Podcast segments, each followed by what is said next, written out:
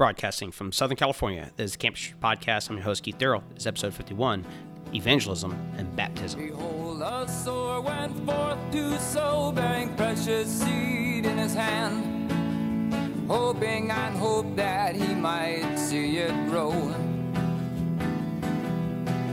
Welcome, everybody, to the Campus Podcast, a podcast designed to encourage and equip you in the work of evangelism. I'm your host, Keith Darrell, and this is the podcast on the Fight Laugh Feast Network, FLFnetwork.com. And if you go over to FLFnetwork.com or crosspolitic.com, you can learn a little bit more about what we have going on, which uh, the main thing this year, October 1st through the 3rd in Nashville, Tennessee, we were having our first annual Fight Laugh Feast conference. And I don't know all the details uh, that will be taking place and who is all speaking and all of that sort of stuff, but that will take place in October. And if you are a member of the Fight Laugh Feast Network prior to September the 1st, I believe, you will get a discount to the conference. So head on over there, uh, become a member, throw in Campus Preacher, and you help us grow and all that sort of jazz. So uh, that's pretty exciting. And uh, I'm still uh, kicking away. Last week was probably my favorite week so far this semester. I've had uh, pretty good meetings, uh, good sized crowds, as well as more importantly, substantive interaction. Where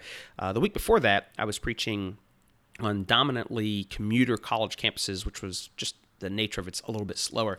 And one of the things that stuck out while I was doing that, and it first hit me years ago in our evangelism, and so what I wanted to talk about today is evangelism and baptism, because what you end up having in American evangelicalism is a lot of confusion over um, basically the place of baptism in salvation, the place of baptism in our lives, and everything else, because uh, most of us in very broad evangelical sense, uh, grew up where baptism uh, was basically a tag on and more or less meaningless to anything related to salvation uh, because we wanted a strong idea that justification by faith alone and no works and baptism is a work therefore it can't have anything to do with our salvation so it's kind of something that you do that is a first step of obedience and so you believe and then you know you get baptized as a sign of your obedience to what is commanded of us. Um, rather than the baptism itself being a sacrament. Now, the purpose of this uh, podcast is not to argue sacramental view of baptism per se, um, nor is it to defend, say, infant baptism, uh, but rather what I want to do is discuss its place in evangelism because it first hit me years ago, and, it was, and it's kind of funny because uh, I was preaching up in Idaho, and it was probably 2013 and Peter Leithart, if you know that name, he was living up in Idaho and uh, working with Doug Wilson, and he was pastoring Trinity Reformed Church. And at the time, Leithart, it, it may have even been before 13, it could have been 12, but Leithart was working uh, up there, and he was working in the PCA at that point. Even though he was ministering in a CREC church, um, he was actually an ordained PCA minister. And he was brought up on charges by a guy, and I cannot remember his name, who ironically uh, brought charges against Leithart for uh, you know, corrupting the church into Rome. And then once the trial was over, that man jettisoned to Rome himself. And I'm not even sure if he's in the faith at this point. I think he has a podcast called Drunk Pastors or something like that, or Drunk Theologians. Um, so not really bearing much fruit at this point. But anyway, he went after Leithart pretty hard. And uh, to my knowledge, Leithart was exonerated in that trial and all that sort of jazz. I never played close, close attention to it. But I'm preaching up in Idaho, and a young man asked me, What must you do to be saved? And I say, Repent and be baptized. And immediately he starts uh, coming after me uh, for saying, Repent and be baptized. And are you saying that, uh, that, that baptism saves you? I'm saying, I'm, I'm just saying whatever Peter said. And um, then he starts to go into the whole FV thing and Peter Leithart, and he was a uh, his dad, I believe, was a uh, Presbyterian minister up in that region. So he heard me through the lens of federal vision and terrified of, uh, you know, baptismal regeneration was kind of the scary word. And uh, what I realized uh, at that point, and at that point, I, I, was, you know, kind of sympathetic to the broader. Um, I don't even want to call it federal vision, but just looking at the Reformation view of a higher view of baptism than what in very i'm just going to say american baptist culture evangelical culture is predominantly baptist in a way and what i mean by that is uh, conversion uh, a personal decision for jesus is of utmost importance and then baptism isn't really related to that per se other than an act of obedience opposed to say a sacramental view that coming into christ that in some sense grace is administered um, and the Gospels preached during baptism. And tied into that discussion was um, at the time I was reading uh, you know, the discussion of uh, the sacramental nature of it, but but Doug Wilson had a book probably in 2005 uh, 2004 called Reformed is Not Enough. I'm going to read a, a, quick little piece of that because I think it ties into the idea of kind of broader evangelicalism and the idea of the integration of baptism and something other than baptism taking its place. And so I'll read Doug and hopefully we can explain a little more clearly what it means. He, he says this. He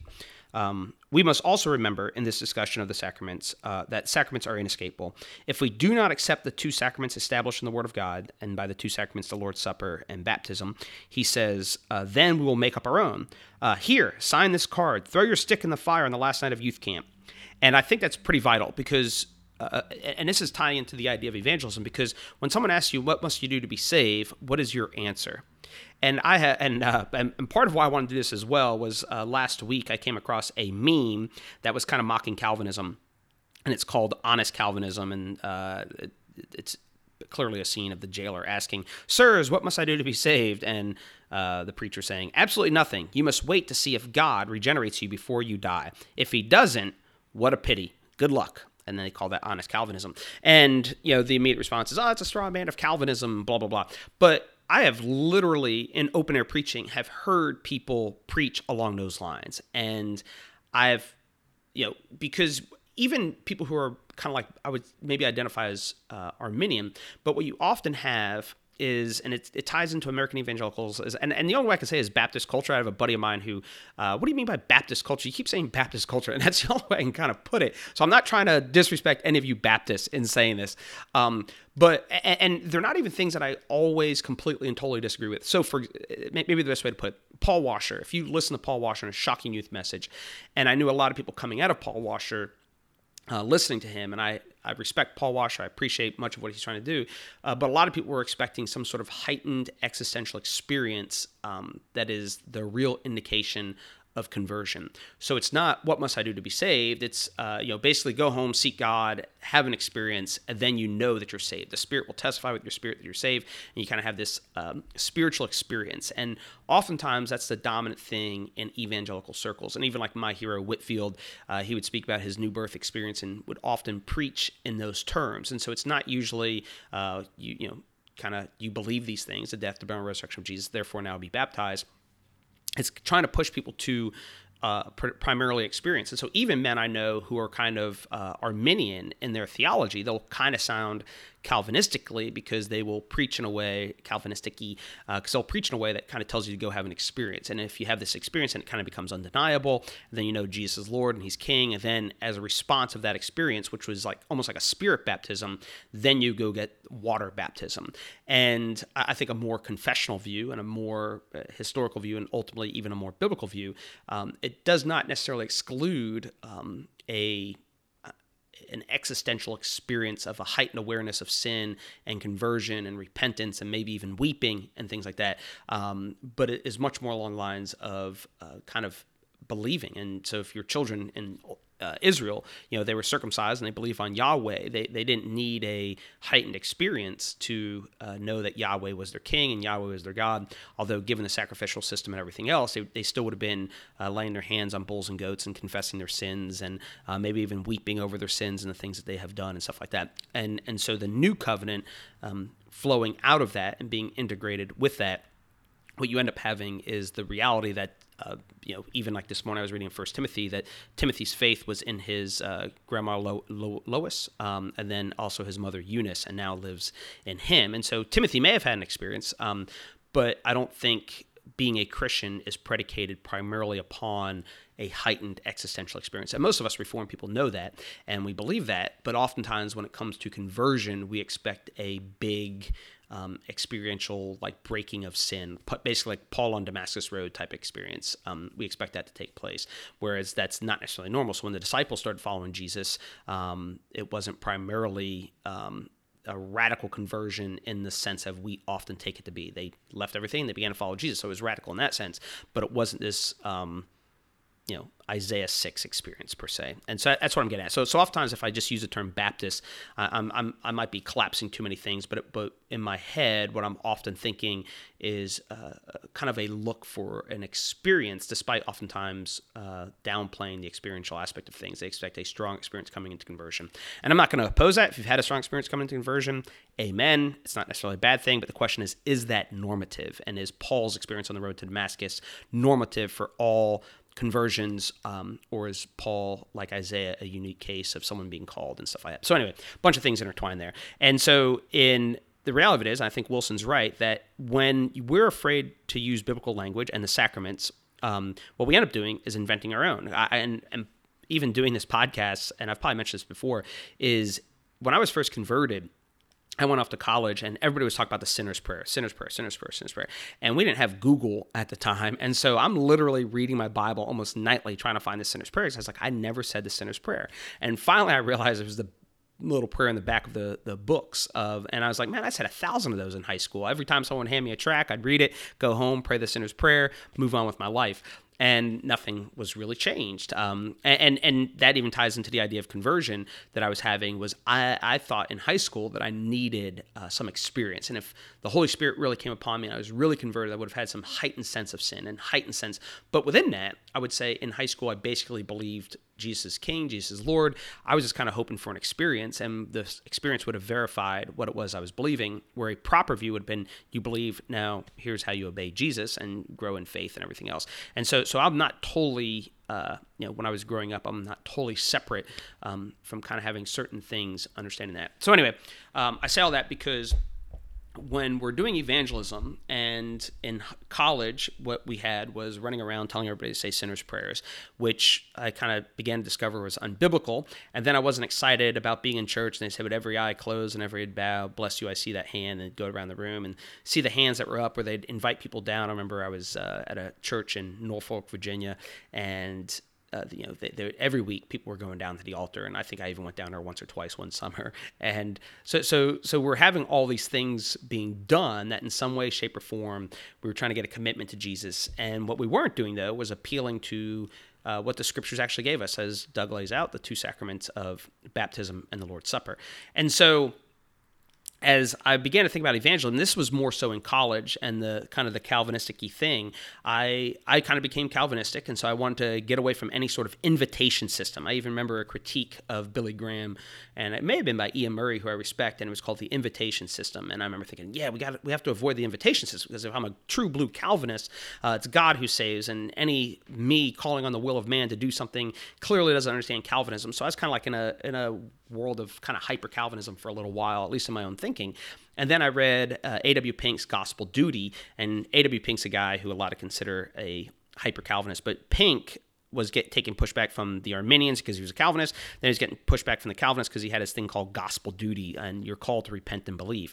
And and so so I think I was kind of confused on well how do I go about evangelism? Not even so much from sharing a gospel with somebody but how do I expect conversion to look like? And ironically enough I was afraid of some of the language taking place in the book of Acts where if someone asked what must I do to be saved?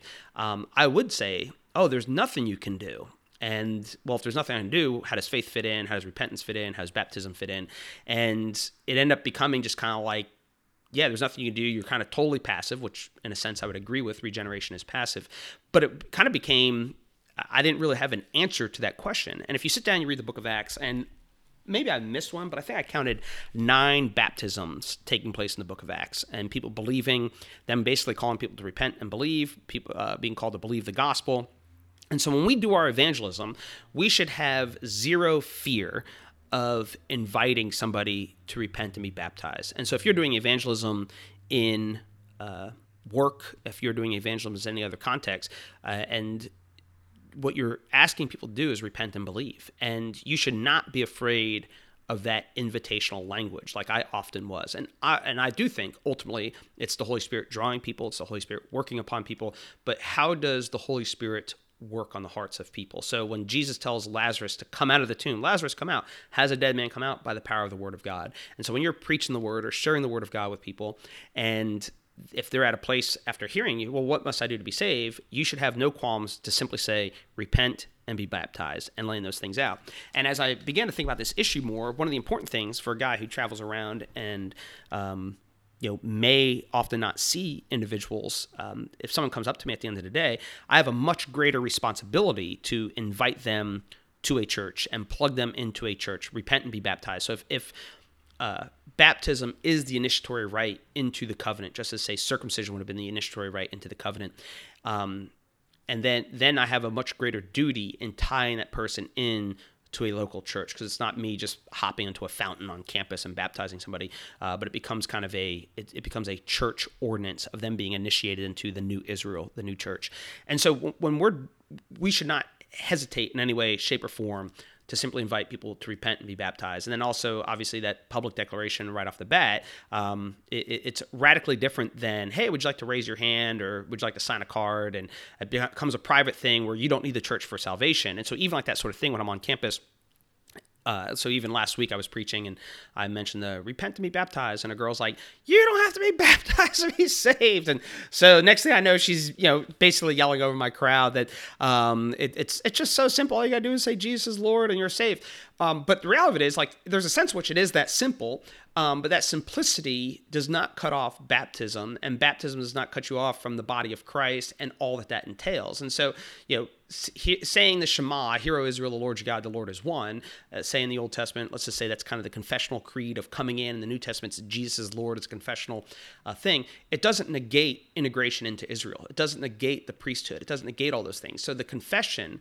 Uh, Hear, O Israel, the Lord your God, the Lord is one, is simple, um, but it's not simplistic in the sense that it cuts you off of the totality of what's going on in the covenant with Israel. And so when you confess that Jesus Christ is Lord, it's very simple, um, but that simplicity doesn't cut it off in the sense of it being simplistic, that it cuts you off from what's all going on in the new covenant, which is uh, the body of Christ, which is the temple of God, and, and all those things that have changed. And so but American evangelicalism, very broadly, has totally cut off baptism, has totally cut off the church, has cut off everything from the message of what must I do to be saved. And that's why there's uh, so much basic confusion. And even for us reform people, oftentimes it leads to confusion on the simplicity of an invitation of somebody saying, What must I do to be saved? Our response is, Well, there's nothing you can do. It's repent and be baptized. And we do know that, you know, those who are appointed to life, as Paul says in Acts 13, uh, or Luke says in Acts 13, they believed. And so go home, uh, look at the book of Acts, and I'll just, uh, if you look at like Acts 2, 37 through 41,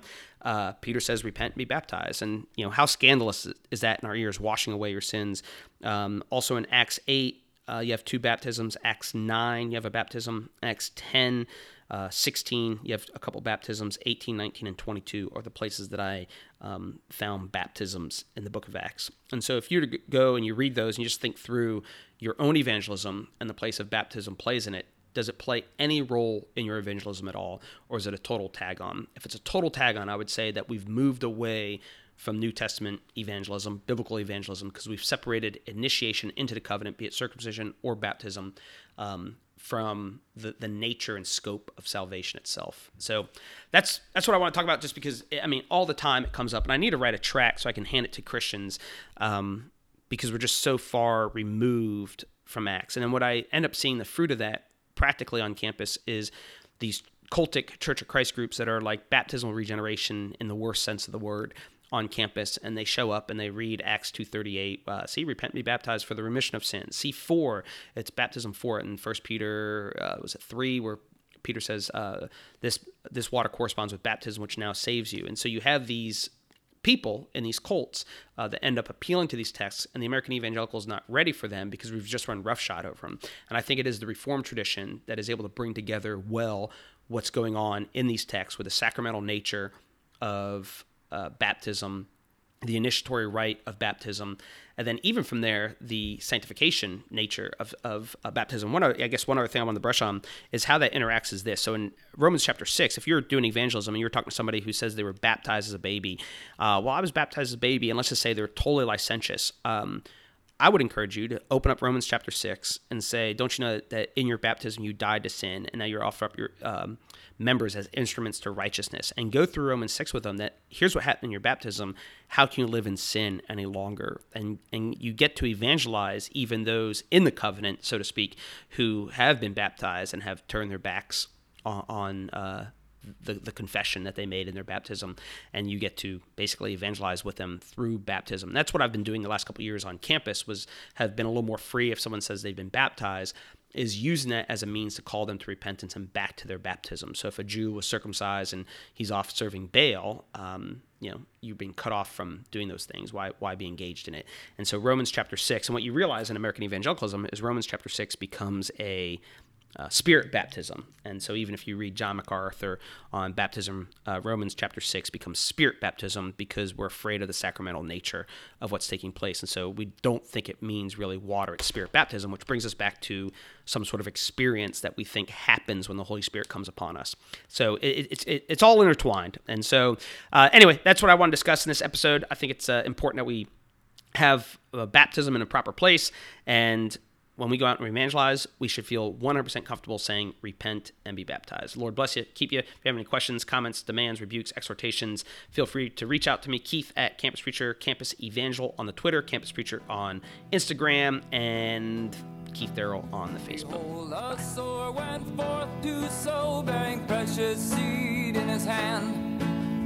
hoping and hope that he might see it grow. Knowing that